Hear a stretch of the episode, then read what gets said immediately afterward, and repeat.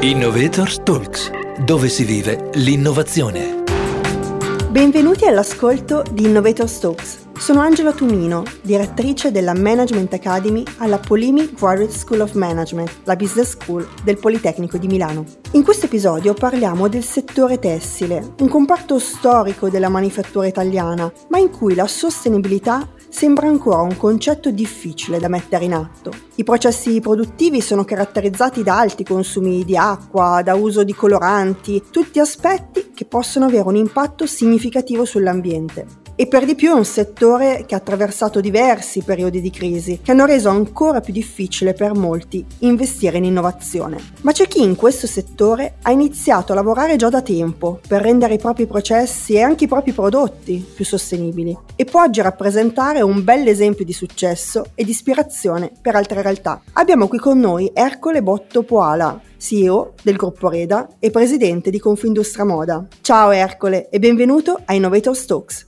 dove si vive l'innovazione. Ciao Angela, grazie per l'invito, è un piacere essere qui con voi. Ercole, l'edificio Reda è un'azienda proprio storica del panorama italiano, attiva nel distretto del Biellese che è famoso in tutto il mondo. Ma cos'è la sostenibilità per Reda e perché è così importante per voi? Per noi è una questione di sopravvivenza, eh, perché crediamo che non, esistano, non esisteranno aziende eh, nei prossimi dieci anni che non siano sostenibili. E mi spiego. Ehm, nel, negli anni 2000 abbiamo cominciato a guardare il tema della sostenibilità e vent'anni fa, credetemi, la sostenibilità era come parlare dell'era giurassica, perché eh, abbiamo preso atto del fatto che entrando la Cina nel WTO il benessere sarebbe diffuso in maniera più, più veloce. Ai tempi c'erano circa 600 milioni di consumatori in Occidente che vivevano del benessere e quindi quando si vive nel benessere si spreca, eh, ce ne sarebbero stati altri,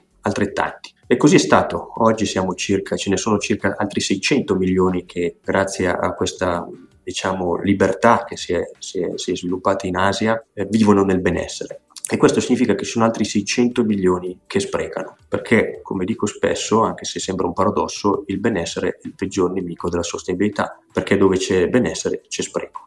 Quindi abbiamo cominciato ad affrontare un percorso di, di, analisi, abbiamo fatto degli errori anche in tutti questi anni perché siamo partiti anche con delle idee più, se volete, eh, molto ideologiche, eh, volevamo cambiare il mondo, volevamo salvare il mondo, eravamo più giovani, eravamo anche forse più idealisti di quello che siamo adesso. Dopo appunto vent'anni di esperienze e anche di errori abbiamo imparato che probabilmente la soluzione migliore per, per, trovare il compromesso tra il benessere e la crescita e la sostenibilità è quello di sprecare il meno possibile di fatto. E quindi mh, abbiamo cominciato a capire che la cosa più importante era misurarsi, perché è inutile parlare di sostenibilità e oggi ne sentiamo, sentiamo, tantissime persone che parlano di sostenibilità, molte aziende che parlano di sostenibilità, ma senza un'unità di misura. Se non c'è la misura di quello che è il tuo impatto, è difficile poi migliorarsi.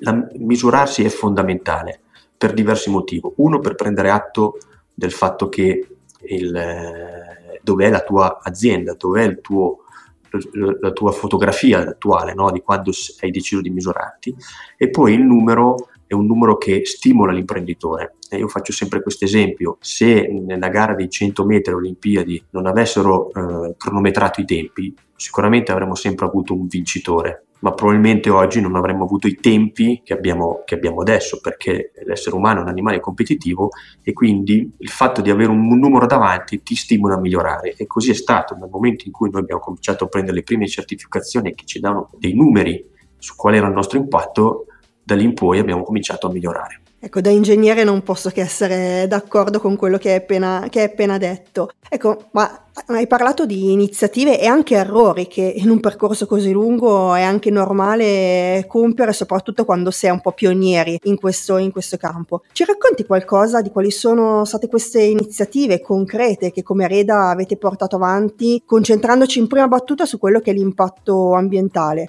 E magari anche qualche errore perché ci aiuta a capire come non ricommetterli. No, è proprio partito da un errore questo percorso, eh, che ci ha fatto capire che ogni azione che avremmo compiuto ma che ogni azione noi, anche noi, singolo, eh, singola persona, facciamo ogni mattina, ogni pomeriggio, ogni sera ha un impatto. Eh, siamo partiti nel 2002 istituendo l'ufficio sostenibilità, eh, diciamo così, eh, in realtà era eh, lo avevamo chiamato ufficio innovazione e sviluppo, ma puntavamo sul tema della sostenibilità, cioè volevamo tingere tutti i nostri prodotti con coloranti naturali, perché immaginavamo che così avremmo ridotto l'impatto della chimica, che ah, la chimica nel tessile è, è abbastanza eh, diciamo così, invasiva. E quindi, preso da questo grande entusiasmo, ripeto, 22, 20 anni fa circa, quindi in un'era in cui non c'erano, non c'era, c'erano pochissime aziende che parlavano di queste cose, c'era pochissima eh, letteratura.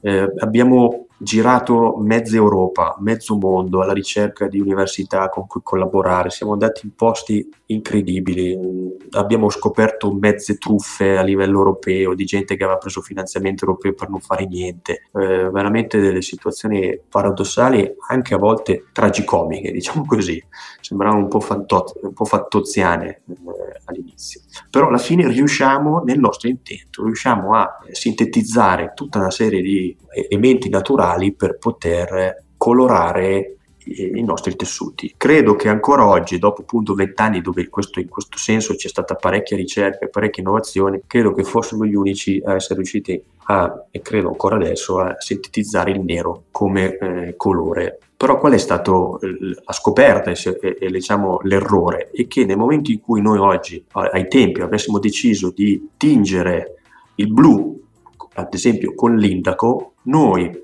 eh, per poter produrre tutta la nostra produzione di blu avremmo dovuto comprare il 30% della produzione mondiale di indaco. Quindi avremmo avuto un impatto devastante sul mondo della filiera agricola dell'indaco. Se avessimo dovuto tingere il, eh, appunto il nero, l'avevamo sintetizzato da una corteccia di una pianta brasiliana della foresta amazzonica, quindi potete immaginare quali sarebbero state le conseguenze della foresta eh, in Amazzonia, quindi disboscamento della foresta amazzonica. E quindi diciamo lì ci siamo un po', come posso dire, innanzitutto, eh, non dico scoraggiati, ma abbiamo preso atto, abbiamo preso una bella sberla in faccia e ci siamo resi conto che forse il nostro approccio ideologico era sbagliato, avremmo dovuto essere più concreti e quindi abbiamo cominciato un percorso inverso. Andiamo a sprecare meno di quello che facciamo perché nel, nella nostra filiera noi partiamo eh, dal monte, noi abbiamo eh, delle fattorie a Nuova Zelanda in cui alleviamo le pecore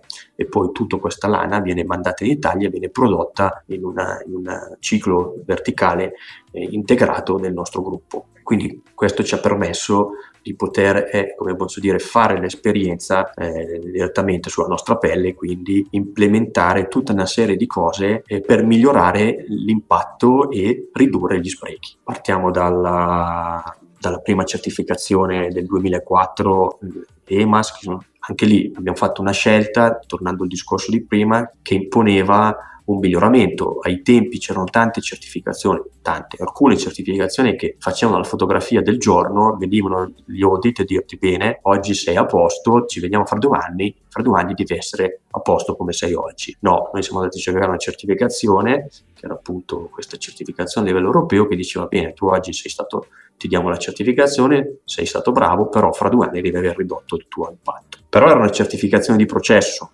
e anche lì negli anni eh, abbiamo cominciato a renderci conto che avremmo dovuto avere anche certificazione sul prodotto, non su come veniva allevato l'animale. Successivamente abbiamo anche capito che dovevamo certificare come viene coltivata la terra dalle fattorie, perché non basta solo allevare bene l'animale, trattarlo bene, ma devi anche dargli il mangiare, devi fare in modo che la terra rigeneri la sua, la sua, la, le sue proteine, la sua ricchezza in maniera naturale, fino appunto uh, ad arrivare alla certificazione B Corp, che forse oggi è uno standard che ti dà la possibilità di toccare tutti i tuoi touch point, quelle che le aziende hanno a che fare, tutti i stakeholder, fornitori, clienti, eh, la, la, la, comunità esterna, dipendenti, collaboratori e peraltro ti misura eh, e ti mette a confronto con le altre industries, per cui è, come dicevo prima, è, uno, è una sfida molto stimolante per poter migliorarti.